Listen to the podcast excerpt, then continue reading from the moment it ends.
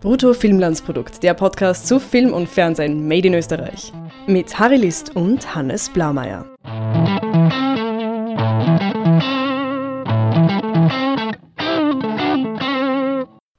Hallo Hannes. Hallo Harry. Wieder eine neue Folge. Wir haben uns wieder eine etwas ältere Serie vorgenommen, so für zwischendurch. Einen Klassiker, einen modernen Klassiker? Fragezeichen. Fragezeichen. Ja, erzähl gleich Ja, mal. wir sprechen heute über Janus, der ORF-Event-Serie aus dem Jahr 2013. Äh, diese siebenteilige Serie, bei der geht es ähm, um einen Pharmakonzern, der eben Janus heißt.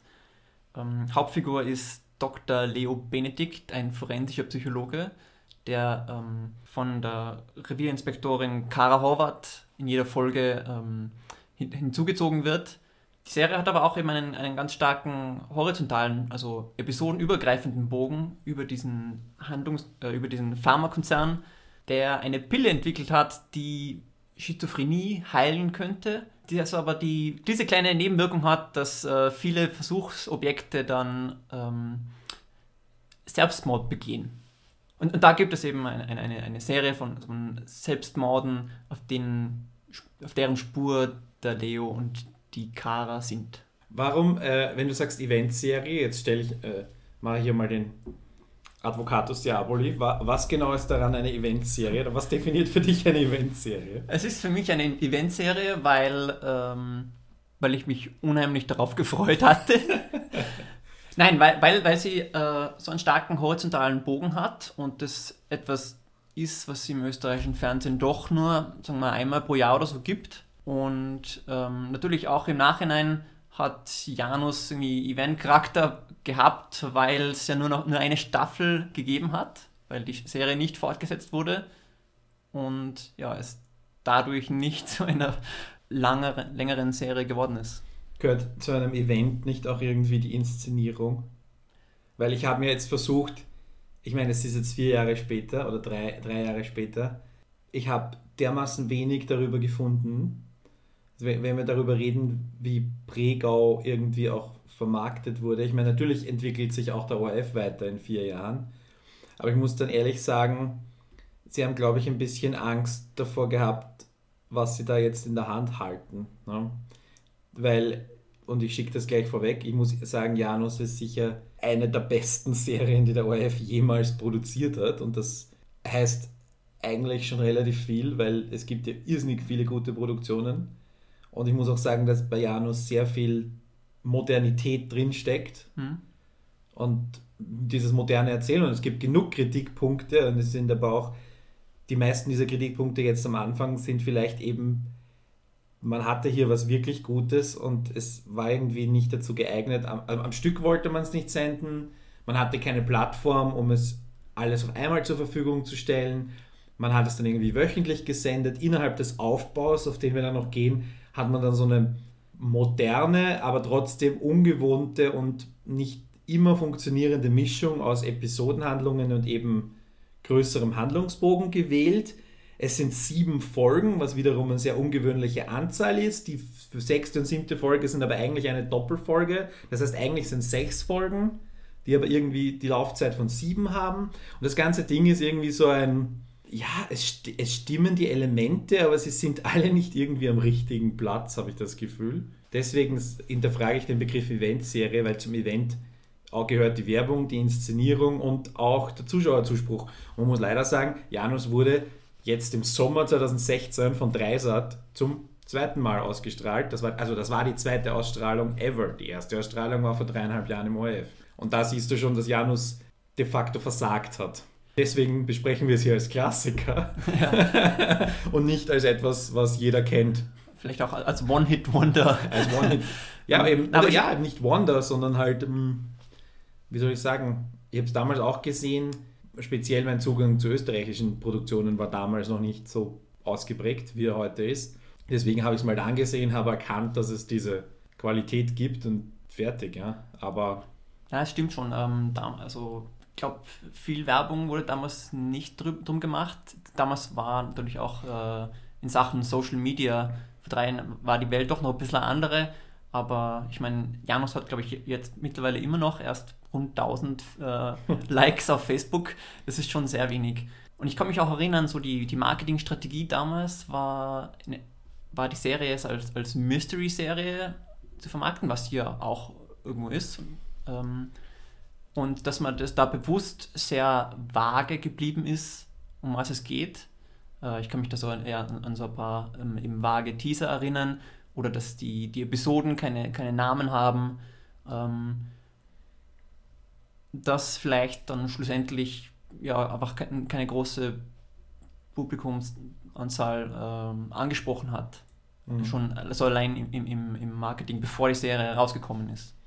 Ich habe auch ähm, so eine kurze Umfrage im näheren Bekanntenkreis gemacht äh, und Janus ist de facto unbekannt. Und mein Bekanntenkreis als jemand, der Film und Journalismus und Medien in, in seinem Umfeld solche Leute hat, ähm, muss man dann schon sagen, natürlich sind jetzt vier Jahre oder dreieinhalb Jahre eine sehr lange Zeit, gerade in unserem äh, Informationsflut, der wir ausgesetzt sind die ganze Zeit, dass man eine Serie, die nur sieben Folgen hatte und irgendwie keinerlei gesellschaftliches Beben oder gesellschaftliche Relevanz erreicht hat, außer dass sie halt für sich ein ganz nettes Produkt ist, keinerlei Mehrwert bietet oder geboten hat, leider, ähm, und auch keine Fortsetzung erfahren hat. Hm. Ja, da und, und ich frage, ich suche gerade den Schuldigen an der Sache, weil an der Serie tatsächlich liegt es eigentlich gar nicht so sehr. Natürlich hätte man vielleicht ein paar Dinge anders machen können, aber ich glaube, da hätte man jetzt irgendwie auch nicht das Ruder rumreißen können. Und dann denke ich halt eben sofort an Sendeplatzgestaltung, Promotion, Budget, solche Dinge. Ja, es ist auch eine rein österreichisch produzierte Serie, also es gab auch keinen deutschen Co-Produzenten, der dann eventuell noch einmal das hätte ausstrahlen können. Insofern, ja. Ja, qualitativ hat es da auf jeden Fall nicht gemangelt. Es war dann wohl eher eine Entscheid Entscheidung im ORF, wohl auch angesichts der ähm, eher mäßigen Quoten, soweit ich mich erinnern kann. Ich habe es ehrlich jetzt nicht mehr so schnell gefunden, weil wie gesagt, in, ähm, ich kann mich erinnern, damals es immer aktuell nachgeschaut zu haben und es war wirklich ja, so auf, ich nehme an, 400, 500.000 waren es so. Ja, genau, richtig. Was ja. so. Aber selbst, glaube ich, Cop Stories schafft, hat das beim, beim Rerun geschafft. So 350, 400.000. Wenn ich jetzt nichts Falsches erzähle. Aber also nicht die Welt. Und jetzt steht die große Frage da. Wir zwei können offensichtlich empfehlen, sich das anzuschauen. Ich meine, DVD, Flimit, glaube ich, hat es auch im Programm. Vielleicht läuft es auch irgendwann mal wieder im, im ORF. Ähm, auf OF3 oder so, mal irgendeine Schiene. Es ist eine tadellose Serie, also ein, ein, ein tolles Gesamtpaket. Ähm, und wir werden jetzt dann auch äh, ein bisschen ins Detail gehen und die Handlung zerlegen und einzelne Elemente äh, analysieren. Mhm. Dafür müssen wir die Spoiler-Schranke aufklappen. Die, die Spoiler-Schranke. Wo möchtest du anfangen? Oh, ich möchte eigentlich bei den Figuren anfangen. Okay. Ähm, ein paar von welchen finde ich unheimlich gut funktioniert haben. Also ich bin ein ganz großer Fan des Protagonisten von Leo Benedikt. Ich, äh, ich liebe die Interpretation von Alexander Pschill. Ähm, ich liebe es, wie, wie die, der Leo ähm, voller Impulsivität steckt und auch des Öfteren explodiert. Ähm, aber auch wie, wie, wie sehr er seinen Job liebt und wie, wie, welchen Genuss er empfindet, wenn er irgendwelche Patienten findet, die was irgendwelche außergewöhnlichen psychischen Störungen haben. ähm, das ist, finde ich, ja, einfach fabelhaft und auch voll interessant als Figur. Wir haben ja auch die, während wir es jetzt noch einmal gesehen haben, ja die These aufgestellt, dass er selber auch irgendwelche Zwangsstörungen hat. Also dass diese Obsession mit seinem eigenen Fachgebiet ähm, ein Symptom sein könnte dafür, dass er, ähm, er hat ja auch die, es wird nicht irgendwie sehr stringent durchgezogen, aber es gibt halt doch immer wieder Elemente, dass er, er muss ein Bild gerade rücken oder solche genau, Dinge. Ja, so ah. OCD ja, genau. Und ja, ähm, ein Kritikpunkt an, an, ihm, was, was auch andere Figuren ab und zu ähm, zur Sprache bringen, ist, dass er dann gerne mal sich in irgendeine Theorie von ihm versteift. Ähm, zum Beispiel in, in, in, den letzten beiden Folgen, wo, wo er ähm, so stur davon ausgeht, dass dieser Giftanschlag von Janus verübt werden hat, geworden ist, ähm, dass er da dann ja eigentlich die, die Meinung der anderen oder, oder auch, auch die, die, die Fakten gerne beiseite steckt. Ja. Sobald er sich da mal was reinsteigert. Wobei da am Schluss befindet er sich ja auch in einer hm, absoluten emotionellen Ausnahmesituation, also dass er dann da nicht mehr ganz klar sieht. Aber er ist schon ein sehr verbissener ähm, ja, Ermittler eigentlich. Er ist ähm, er lässt dann nicht los. Es war auch in, im zweiten, in, in, der zweiten Folge, wo dieser Fall mit dem, mit der, äh, mit dem misshandelten Baby war, um, wo er ähm, auch einfach nicht dem Vater, hat alles auf den Vater hingedeutet und er wollte einfach da nicht äh, locker lassen und ist immer wieder mhm. hingegangen und hat, ähm, es gab jetzt irgendwie für uns Zuschauer gar keinen wirklichen Anhaltspunkt und du denkst halt, ja, der war's oder so, aber da hat er auch nicht locker gelassen. Ja, als forensischer Psychologe kann er halt wahrscheinlich gut eruieren, wann jemand lügt, wann nicht, außer halt bei seiner Frau. Genau. Seine Frau Agnes, die ist ja. Hm. Ich finde, die, die ist am Anfang ein bisschen blass, aber ähm, nimmt dann immer stärkere Kultur, Kontur an und mir gefällt, mir gefällt diese, diese Transformation, ähm, wo sie zuerst vielleicht schon ein bisschen vergesslich ist und ähm, zurückhaltend, aber wo sie sich dann immer mehr mit Janus, dem Konzern oder dem Kult oder was auch immer, ähm, identifizieren kann und dann schlussendlich auch zu einer Direktorin wird. Ja. Sie hat ja. Und, und auch immer kaltschnäuziger wird. Also sie sagte dann auch einmal, sie hätte auch die Miriam selber runtergestoßen, wenn ihr das helfen würde, den, den Flo zu retten. Sie hat ja, also ihre, ihre, wir haben ja eine Backstory, und so, also so eine Flashback-Szene, wo wir ja sehen, dass sie eigentlich so, ein, so eine Laborratte ist und eigentlich auch jetzt irgendwie gar nicht größere Führungsambitionen hat oder irgendwelche außerhalb des Universitätsbetriebs oder so. Und sie bekommt dann das Angebot für Janus zu arbeiten aus genau dem Grund, weil sie krank ist. Ja und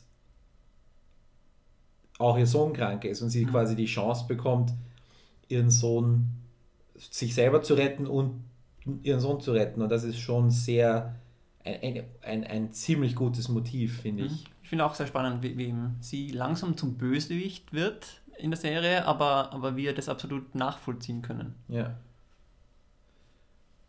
Und vor allem der, der, der Leo ja nicht glauben kann, äh, dass, weil er ja auch, er überprüft ja, ob der Sohn krank ist oder er, ja. er schleppt ihn ja zu verschiedenen Ärzten und er kann es einfach nicht glauben, weil es halt wirklich irgendwas Seltenes ist. Ähm, und auf, auf der anderen Seite, dadurch, dass es selten ist, braucht es eben mehr Forschung. Wo jetzt halt wieder die Frage ist, was ist eigentlich Janus? Ne? Das ist ja gleich hier. Sind die jetzt dazu da, seltene Krankheiten zu heilen? Ist das ihre Jahrhunderte Jahre alte ähm, Geschichte? Ist das, ein, ist das ein, eine karitative Organisation, der es darum geht, Non-Profit äh, zu heilen? Oder sind sie doch eher aufs Geld aus? Weil es wird natürlich auch ähm, ein Vermögen einbringen, nicht? Also so eine nee, Wunderdroge nee. zu erfinden, die was Schizophrenie heilen kann. Da, ja, Schizophrenie, aber, es, aber, aber der, im Fall von der, von der Agnes geht es ja um irgendwas ganz Seltenes. Und die ich meine, wir sehen ja nachher im, am Schluss im Archiv, dass sie ja das offenbar seit was, 500 oder 400 Jahren machen. Ähm, also ging es ihnen darum, eine, den, der Menschheit zu helfen?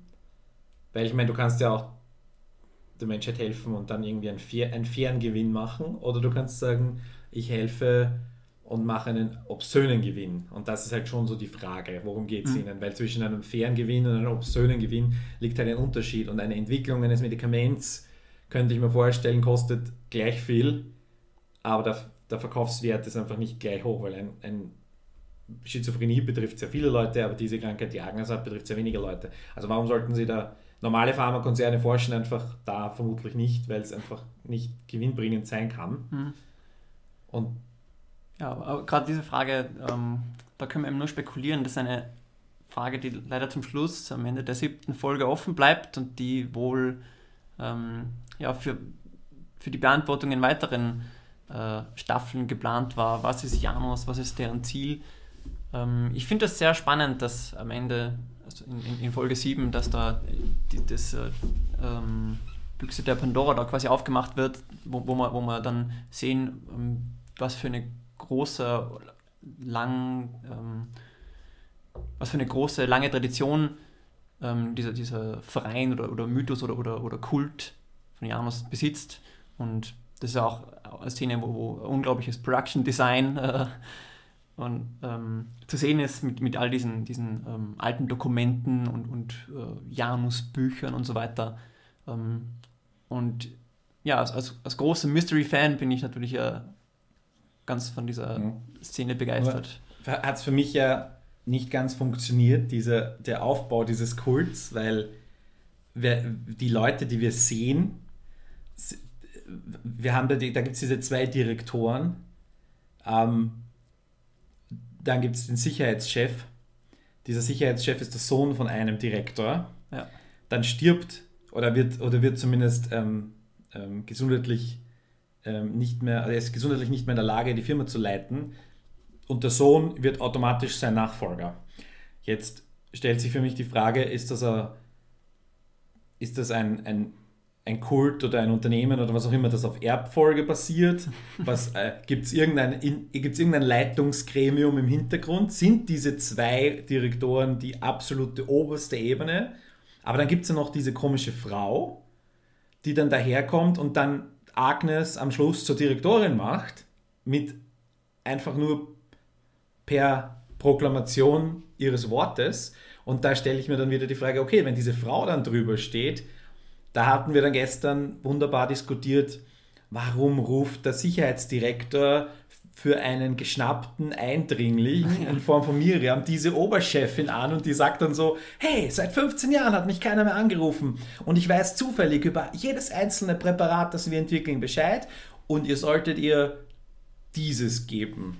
Und das ist so absurd, also hier, hier haut es mir dann die ganze Welt zusammen, ja, weil ich dann drüber nachdenke, weil, weil mich als jemanden, der Organisationen mag und hinter, Organisationen hinterfragt auch, das einfach keinen Sinn ergibt, weil ich verstehe, wie Unternehmen funktionieren, ich, kann mir, ich verstehe, wie Sekten äh, funktionieren und ich kann mir auch Kombinationen daraus vorstellen, aber Janus funktioniert einfach da nicht und da hätte ich mir ein bisschen mehr Konkretes gewünscht, weil diese, oder es hätte diese Frau vielleicht gar nicht gebraucht, oder? Na, also, also erstens ähm, stimme ich absolut zu, dass da irgendwo, irgendwo das logisch nicht ganz zusammenstimmt, auch warum sie der Miriam überhaupt äh, ja, ein, eine Tablette verabreichen, um sie zu beseitigen.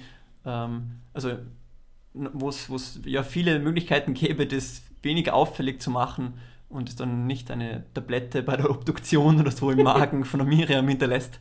Aber äh, davon abgesehen, also ich finde das auf jeden Fall spannend, dass du zum Schluss diese mysteriöse Besitzerin, sie, oder eigentlich heißt sie Sophie, ähm, wie bei der äh, Website von der Schauspielerin Anna Tente, Tenta ähm, nachzulesen ist.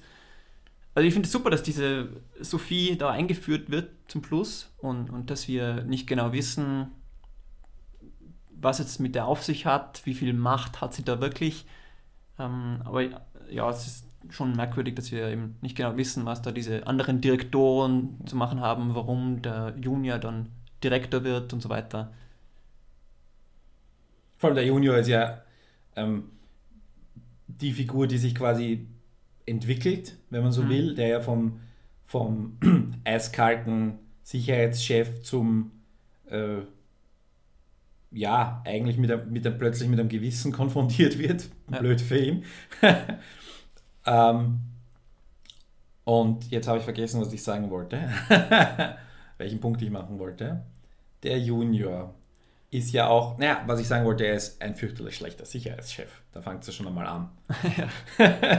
nicht nur, dass er äh, einfach nicht in der Lage ist, also dieses Gebäude ja irgendwie sehr merkwürdig, äh, zwar es existieren keine Akten dieses Gebäudes, aber es sind irgendwie 50 andere Firmen drin und naja, egal, das sind solche Dinge. Dieser Sicherheitschef ist ein kein sehr guter Sicherheitschef. Aber ich muss sagen, es hat mich jetzt nicht ganz so gestört. Was mich eher gestört hat, ist am Junior, dass ich irgendwie da emotional nie wirklich mich hineinversetzen habe können, dass ich da die Beziehung mit seinem Vater, ich weiß nicht, die, die ist mir nur so schemenhaft umrissen Mhm. gekommen und ähm, ja, habe da eigentlich über die ganzen sieben Folgen nicht wirklich viel Empathie für den Junior empfinden können.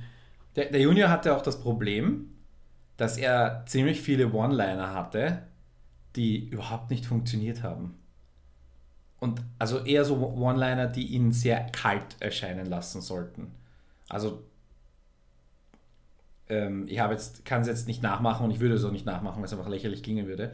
Aber man kann das interpretieren als entweder als, wer war das? Chri- Christopher Scherf? Ja. Ähm, entweder hat er fürchterlich schlecht geschauspielert oder es war eine Regieanweisung, bleib halt möglichst kalt und distanziert und so weiter. Ähm, das hat einfach für mich nicht so richtig funktioniert. Wo ich hingegen sagen muss, die One-Liner, die die Kara die ganze Zeit rausschießt, die sind einfach super. Und Natürlich, die sind auch lustig. die sind, nein, aber die sind auch passiv-aggressiv bis lustig, ja. Und na, trotzdem ist ja Humor auch nochmal eine Kunst für sich. Also ich will Mhm. jetzt jetzt gar nicht sagen, Humor ist einfacher als Kälte, aber es hat funktioniert für eine Figur, diese ja, Sätze zu, zu, zu, zu schreiben, wo man einfach laut lachen kann oder wo man den Satz einfach cool findet. Und bei ihm hat das nicht funktioniert. Und das ist äh, ein bisschen eine Schwäche, wo ich sage, wenn du so eine, so eine Figur machst, die solche Sätze liefert am laufenden Band, ich glaube, das ist überhaupt eine der schwierigsten, eine der schwierigsten Figuren, die du überhaupt machen kannst als Autor oder Autorin. Und da hat es beim, beim Junior einfach überhaupt nicht funktioniert. Und deswegen verstehe ich auch, wenn du sagst, er klickt für dich nicht und du hast keine Ahnung, was er will und wie das mit seinem Vater zu tun hat. Und er ist, ist auch noch schlecht in seinem Job und diese Figur funktioniert dann einfach Hm. gar nicht. Ja. Ja, ich habe das Gefühl auch, dass sie sich das vorgestellt haben, dass dieser Junior eigentlich das ziemlich cool macht.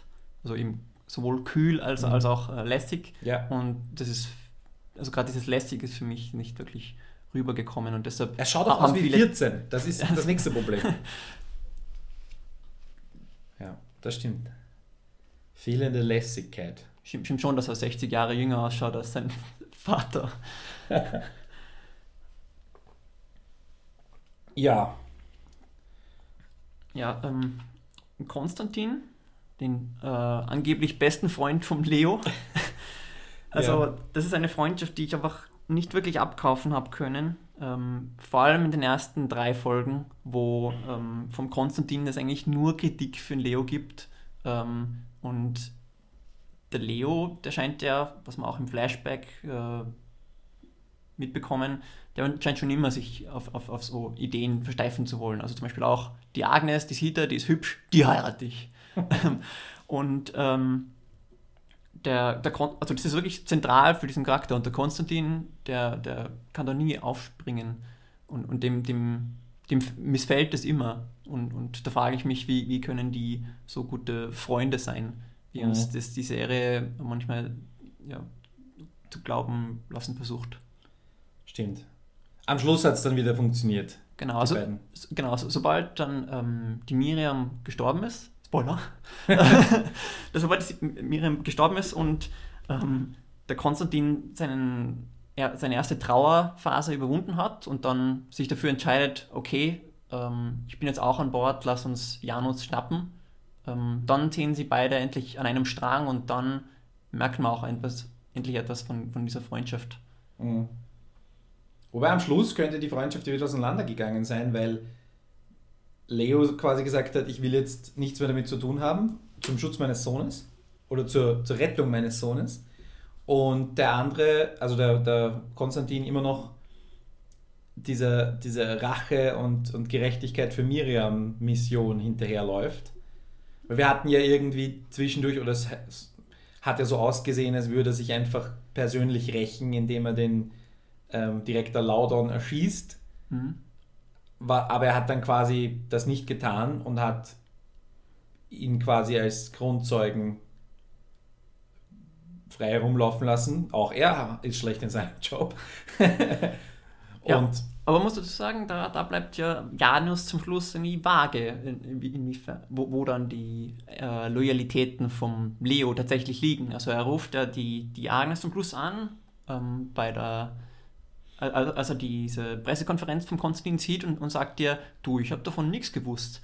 Aber am Gesichtsausdruck Ausdruck lässt sich äh, eher vermuten, dass, dass er ähm, vielleicht durchaus, durchaus was davon gewusst hätte und sich eigentlich freut, dass da diese äh, Pressekonferenz stattfindet. Aber es könnte er, auch. Er wusste, dass der, dass der Konstantin den, den Laudon im Kofferraum hat. Das ist das letzte Moment, wo wir die beiden zusammen gesehen haben. Hm. Leo steigt ins Taxi, um die Akten zurückzubringen und sich Janus auszuliefern. Stimmt, ja. Und Konstantin packt ihn in den Kofferraum. Das heißt, wenn sich Leo, also ist halt irgendwie drei Wochen später ist die Einblendung, wenn sich Leo und Konstantin drei Wochen nicht gesehen haben, weiß er ja trotzdem was. Natürlich ist ihm Janus immer noch zuwider und natürlich weiß er, ich habe einen Pakt mit dem Teufel geschlossen, aber ich würde das jetzt nicht überinterpretieren. Also er, äh, wir wissen, dass er es weiß. Ja, ja aber ich, ich sage, es gibt da durchaus die Möglichkeit, dass er dann für eine, bei der zweiten Staffel irgendwie so quasi der Doppelagent wäre, quasi ähm, offiziell Team Janus, aber eigentlich ähm, arbeitet er gegen sie. Ja. Das war immer so mein, die, die, die, Fanfiction in meinem Kopf. Wir werden es nie erfahren. Und dadurch, dass es keine zweite Staffel gibt und nie geben wird, ja, drück's mir ruhig rein. Ist es halt, muss man das so nehmen, wie es ist. ja. Ja. Ja, Miriam. Äh, genau. Boah. Oh. Ah. Ja, jetzt nichts, jetzt schauspielerische Leistung, dass sie nicht die größte Leuchte am Sternenhimmel ist, okay, die Barbara Kodelka und wir auch schon einige Male jetzt nicht so überzeugt waren von ihr in anderen naja, Rollen. Ich, aber ich meine, ich muss sagen, die Kodelka hat auch Nein, glaube ich, nicht so Glück mit der, mit der Wahl der Rolle. Ja gut, aber ja, ist halt so eine Sache. Naja, Wurscht, darum geht es ja nicht. Ähm, und ich meine, das ist dann auch wieder Geschmackssache und, und wer auch immer da das Casting verantwortet, wird schon seine Gründe haben. Aber mir hat die Figur von Miriam, sie kam in der ersten, in den ersten zwei Minuten, lief sie quasi dem Leo zu, man muss es so sagen. Mhm. äh, danach hat sie wenig zu tun und die ja. einzige Funktion, die sie hat, ist den Konstantin emotional zu ruinieren. Ja, ähm, durch ihren Tod. Ihr Tod wiederum war notwendig. War, war notwendig, findest also, du? Ja, ja also um, um das Zitat aus der vierten Folge da zu erwähnen. Achso, ähm, ja, okay. Aber ja, das, das sehe ich auch irgendwie als, als ihre primäre Rolle, um, als, als, als Katalysator da für Konstantin. Gekommen, um zu sterben. Und sowas ist immer, ist immer eine schwierige, schwierige bis teilweise einfach schlechte Rolle. Also, ich, also eine schlechte Rolle für den Schauspieler sowieso, aber auch eine schlechte Rolle in, in der Konzeption einer Geschichte. Du musst eine Figur einführen, nur damit sie sterben kann. Das ist schon sehr, sehr äh, einfach. Ja? Und wenn diese Figur, vor allem wenn du nur sieben Folgen Zeit hast, dann ist der Tod automatisch immer zu früh. Du hast doch gar keine Möglichkeit. Und sie hat auch gar keinen Raum, sich irgendwie wirklich in unsere, wie soll ich sagen, in unsere Herzen zu spielen. Mhm. Klingt jetzt ein bisschen, aber in unsere, oder dass wir irgendwie nachweinen würden, ja, also, weil das tun wir ja jetzt. Also nicht. ich finde, der, der, Schockfaktor hat schon sehr, sehr gewirkt. Das hat mhm. mich äh, sehr überrascht und auch ähm, sehr mitgenommen und ich kann mich noch erinnern, dass ich das zum ersten Mal gesehen hatte. Ich konnte es kaum glauben und habe gedacht, ja, in der nächsten Folge wird schon irgendwie das noch eine Möglichkeit geben. Ähm, aber ich stimme dazu, ich habe sie dann nicht vermisst und ich glaube, das hat eben auch damit zu tun, ähm, dass, wie du sagst, sie nicht so viel zu tun hatte und deshalb hat man ist, ist dann bei den nächsten Folgen nicht wirklich was abgegangen. Sie hat dieses alte Foto entdeckt, wo diese ähm, Wissenschaftler alle aufgestellt sind, inklusive Agnes und diesem anderen Professor, der nur namentlich erwähnt wird, aber nie vorkommt. Und sie entdeckt das und es liegt dann bei Konstantin in der Wohnung, dieses Buch. Aber in Wahrheit war es ja eh nur eine Frage der Zeit, bis Leo das selber entdeckt. Mhm. Insofern hatte das null Relevanz für irgendjemanden, weil er hat ja eh alles durchsucht. Er hatte das Foto irgendwann später dann. Wir haben gar nicht gesehen, wie er es entdeckt. Da waren diese vier Wochen später. Mhm. Ähm, er hat es selber gefunden. Sie, man, man brauchte sie nicht für Recherche. Er, man brauchte sie, sie führt ein, zwei Telefonate für ihn aber sie hat keinen Nutzen. Ja, natürlich, das war auch äh, quasi ein klassisches Beispiel für äh, Retardation. Also das heißt, wenn äh, damit die, der Plot sich nicht zu schnell entwickelt, damit sie, sich, damit sie nicht zu schnell Janus auf die Schliche kommen, ähm, finden sie da zwar viel raus, aber die Figur stirbt, sodass sie dann in der, in der ähm, Nachforschungen wieder zurückgeworfen werden. Ähm, mhm. als ob, so als ob es äh, ihre ganzen Nachforschungen nie gegeben hätte. Ja, es ja. war schon ein bisschen frustrierend. Und wie du schon erwähnt hast, jemanden umzubringen mit dem Präparat, das du eigentlich verheimlichen willst. ja. äh, noch dazu, wo du nur ein, äh, ein, die Chance besteht, eins von 1 von 20, dass diese Person gar nicht stirbt. noch dazu. Naja, wir wissen ja gar nicht, wie, wie es sich auswirkt auf Leute, die was gar nicht an Schizophrenie ja. leiden.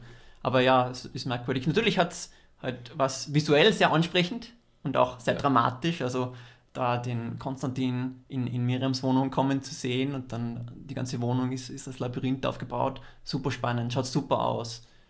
Hm. Aber natürlich die Logik dahinter ist ja, zu hinterfragen. Einer von den beiden hat den Wohnungsschlüssel vom anderen, schon nach drei Tagen. Solche Dinge. das mit Konstantin und Miriam ging sehr schnell. Dass er dann auch so emotional an ihr hängt, nämlich.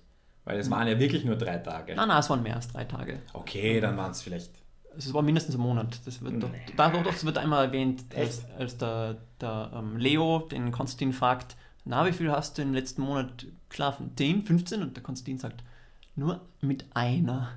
Und das ist die Miriam. Okay, aber ich weiß nicht, ob sich das tatsächlich auf einen Monat bezieht. Doch, doch, auf einen Monat, hat er, hat er gesagt. Gehabt. Ja, er hat es gesagt, aber ich weiß nicht, ob seine. Ja, okay. Das habe ich nicht so interpretiert, aber ist ja wurscht. Das kann schon sein. Auf jeden Fall super schnell. Äh, auch ein Monat wäre noch relativ kurz, ne? ehrlich gesagt. Ja, also super schnell und ich habe es auch emotional nicht wirklich äh, nachvollziehen können. Ich habe hab gefunden, die beiden haben nicht so eine starke Chemie gehabt, die, der Konstantin und die Miriam. Ja, okay. Ist okay. Ich habe schon Schlimmeres gesehen, also insofern, das, ja. Ja, also ich meine, es war ja so konstruiert, dass der, der Konstantin, der große Aufreißer, und dann findet er dieses, diese junge Frau, in der sich richtig verliebt. Aber ich habe nie wirklich nachvollziehen kann, warum ist jetzt genau diese Wobei, eine, was, was sieht er in der? Sie ist schon, also sie ist, ich glaube, seine sein Beuteschema war irgendwelche junge, äh, junge, naive, weiß nicht, Just-Studentinnen oder sowas. Ähm, und er hat da, oder junge Anwältinnen, das sieht man mhm. ja irgendwie am Anfang. Und in, äh, wo er quasi auch wirklich drei Stufen drüber steht als der mächtige Staatsanwalt, ja, der was, 40, 50 Jahre alt ist. Und ähm, sie ist zwar altersmäßig in seiner Zielgruppe, aber sie ist nicht, äh, sie ist super self-sufficient, sie hat mit dem Recht nichts zu tun. Also es ist irgendwie der Reiz des Unbekannten, glaube mhm. ich. Und dass er dann draufkommt, sie ist zwar jung, aber sie ist trotzdem erwachsen. Und er irgendwie, glaube ich, gar nicht auf der Suche nach jemandem Erwachsenen war. Und sie, man merkt ja, sie, ist, sie, sie hat Skills. Ne? Mhm. Sie hat eine Schnauze, sie kann super gut Taschendiebstahl. Ja. sie, sie, ist, äh, sie scheißt sich nichts. Ähm, sie ist höflich, sie ist freundlich, sie ist wirklich ein, ein toller Mensch eigentlich und ein kompetenter Mensch. Und vielleicht ist es das. Also, dass er mal jemanden mhm. Erwachsenen tatsächlich gut, äh, hätte jetzt nicht so interpretiert, muss ich sagen. Auch, auch die Anwältinnen, hinter der er sonst hinterher war, sind ja, keine Ahnung, meistens erwachsen. Naja, aber wie gesagt, das ist halt sein. Ja. Da hätte mir gefallen, wenn ich das besser nachvollziehen es war, Die war unerfahren. Sie wurde ja auch, diese kurze Szene hat ja trotzdem viel dazu beigetragen, zu zeigen, diese Anwältin ist unerfahren. Weil er sagt sie ja auch, sie hätten mich fast gehabt mit den ein, zwei guten Sätzen, die sie gesagt haben, aber mir wurscht. Weil keine Chance, ja. Ähm,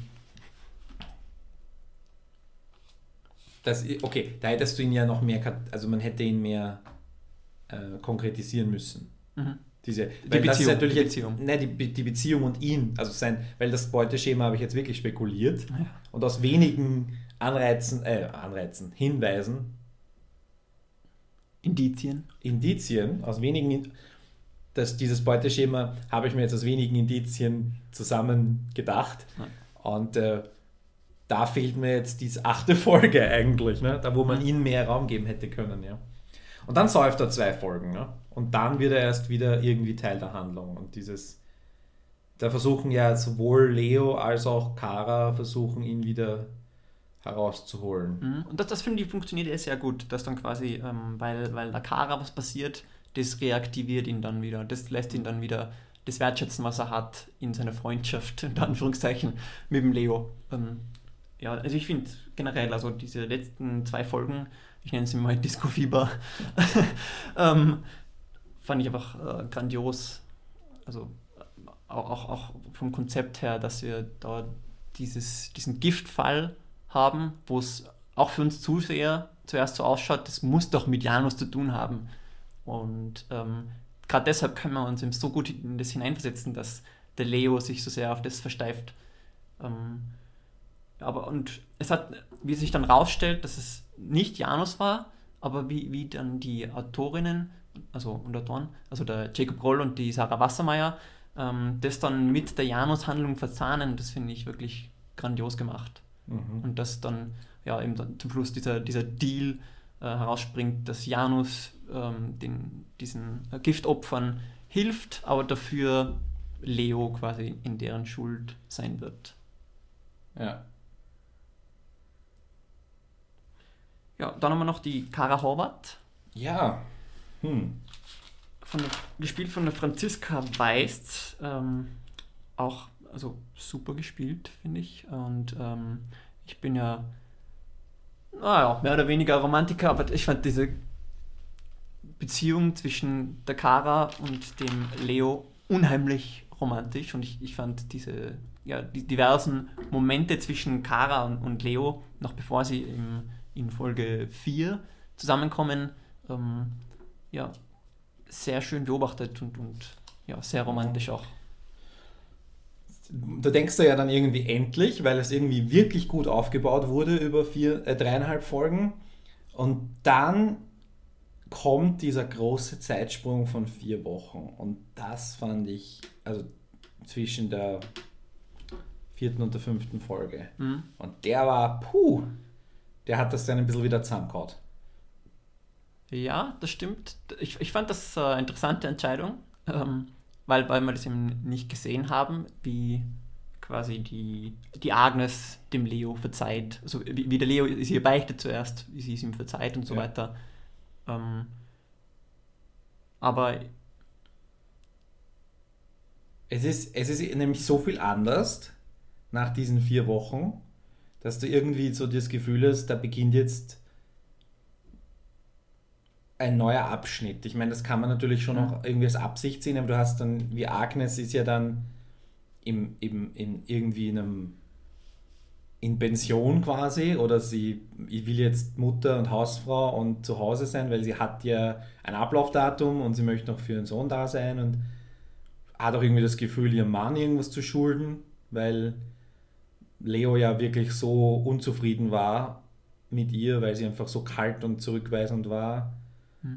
Wo, wobei wir dafür auch teilweise einen Grund ähm, erhalten, dass sie zum Beispiel äh, so lange nicht mehr miteinander geschlafen haben, ähm, weil Agnes äh, geheim hält, dass sie da am Rücken so einen Ausschlag hat, ja. ähm, also diese, diese Krankheit hat. Ähm, das finde ich auch wunderschön gemacht, wie das dann wieder äh, unsere Perspektive endet. Wobei wir im Backflash ja wissen, dass, dass Leo weiß, dass sie Neurodermitis schon mal hatte. Insofern hätte, er ist ja kein MD, insofern hätte sie ihm ja ruhig sagen können, hey, ich habe wieder Neurodermitis-Ausbruch. Äh, ich habe jetzt keine Ahnung, was genau Neurodermitis wirklich ist und wie man das behandelt und ob das chronisch ist oder was auch immer. Aber ich meine, come on das hätte man schon klären können. Vor allem, wenn es eben die, die, es schon gezeigt wurde, dass sie ihn schon angelogen hat. Also er weiß ja gar nichts anderes über sie, außer dass sie Neurodermitis hat. Ja, und das stimmt. ist ihm ja offenbar wurscht. Also. Und da war ja der Flo ein Jahr alt oder so in diesem Flashback. Also wir wissen mhm. das ja. Insofern mh, mm, wieder eine von diesen Dingen, wo ich sage, das ist irgendwie schlecht gelöst oder das ist irgendwie ein bisschen unorganisch. Vielleicht. Ist mir nicht negativ aufgefallen, muss ich sagen. Aber ja, wie gesagt, meckern auf hohem Niveau hier, weil mhm. noch einmal, großartig insgesamt. Ja, ich, ich glaube, dass das große Problem der Serie ist nicht die Serie, sondern das Umfeld, in dem sie existiert. Vielleicht kann man das so in kurz nochmal zusammenfassen, weil. Ja, ähm, für mich hat auch, also die Serie, ich, für mich hat haben sowohl ähm, der Mystery-Aspekt der Serie sehr gut funktioniert, als auch die, die einzelnen Fälle. Und äh, ich muss sagen, ich bin normal jetzt nicht so der riesige Fan von Episoden der Woche Strukturen, aber ich denke, dass erstens Janus da wirklich sehr gutes Mittelmaß gefunden hat zwischen ähm, Fall der Woche und äh, eben episodenübergreifender Handlung, dass, dass in jeder Folge wirklich was weitergegangen ist ähm, in Sachen äh, Recherchen über Janus, den Konzern.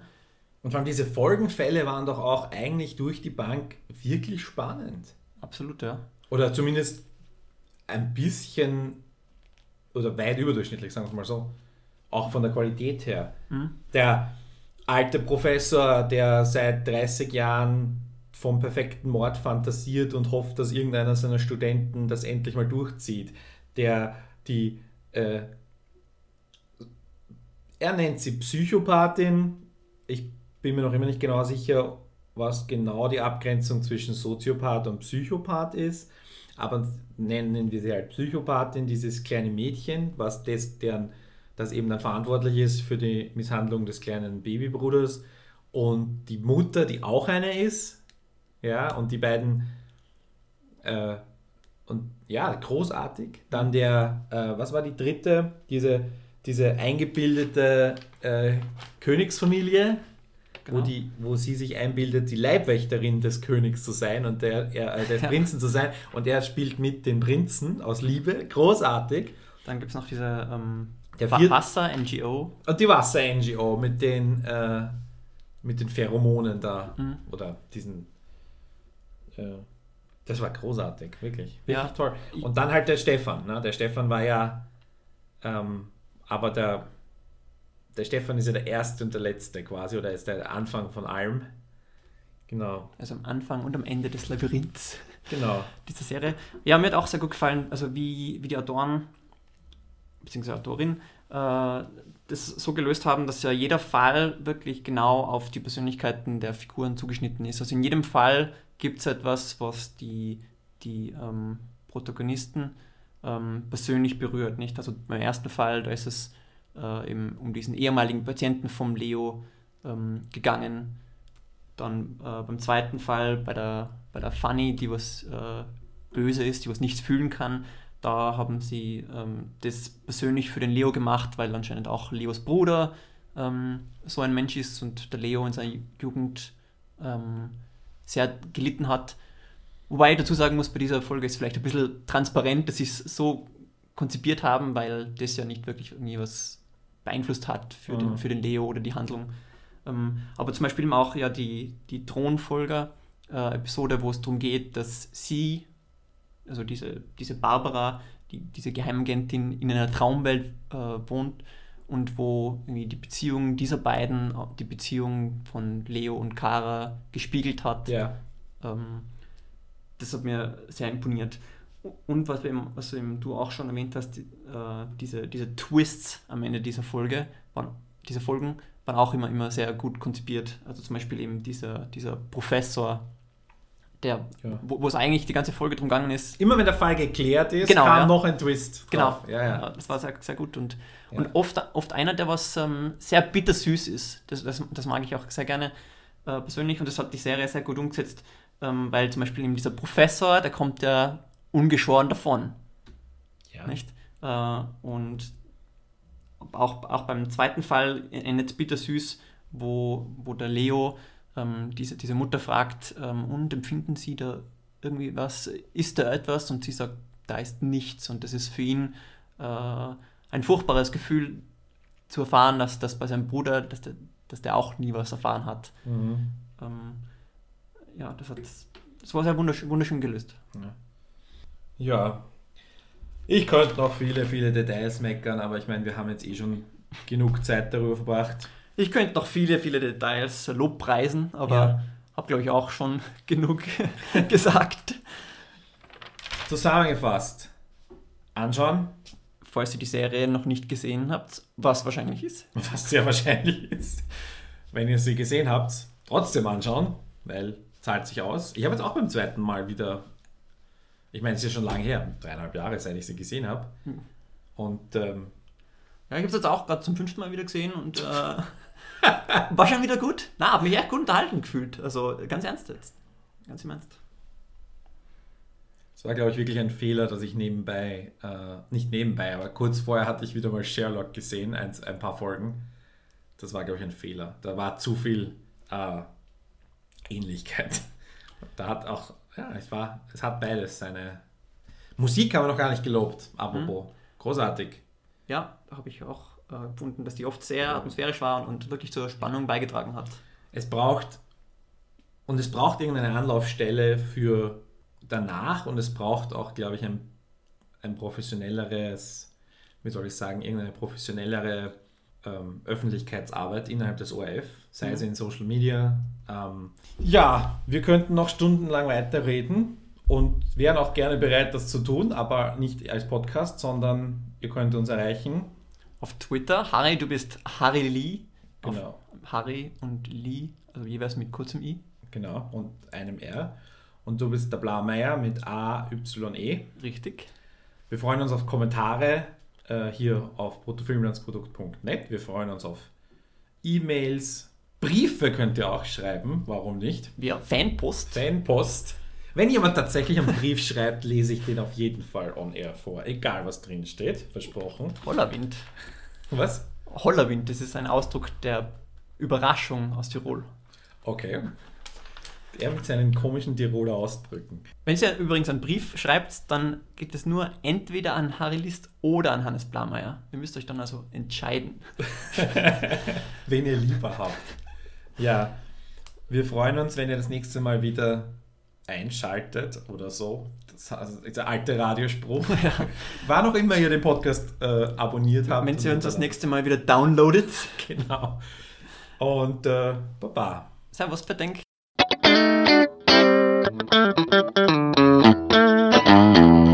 bruttofilmlandsprodukt.net